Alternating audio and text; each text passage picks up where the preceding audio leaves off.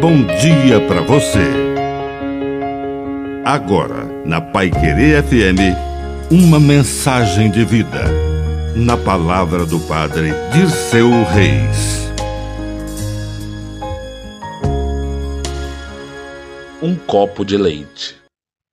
Quando Hari voltava para casa depois da aula, Sentiu-se fraco de fome e sabia que sua mãe não teria nenhum alimento pronto para ele em sua casa.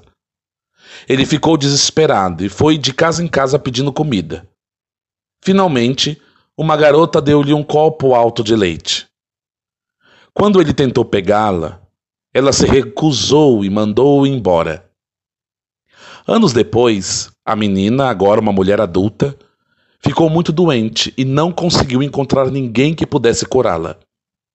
Finalmente, ela foi para um grande hospital como o maior médico da cidade. O médico passou meses tratando a mulher até que ela finalmente foi curada. A mulher estava feliz, mas também temia não poder pagar a conta. Quando o hospital entregou a conta para ela, ela abriu o bilhete e, para ler, pago integramente com um copo de leite. Que a bênção de Deus Todo-Poderoso desça sobre você.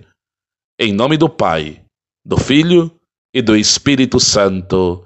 Amém. Um bom dia para você.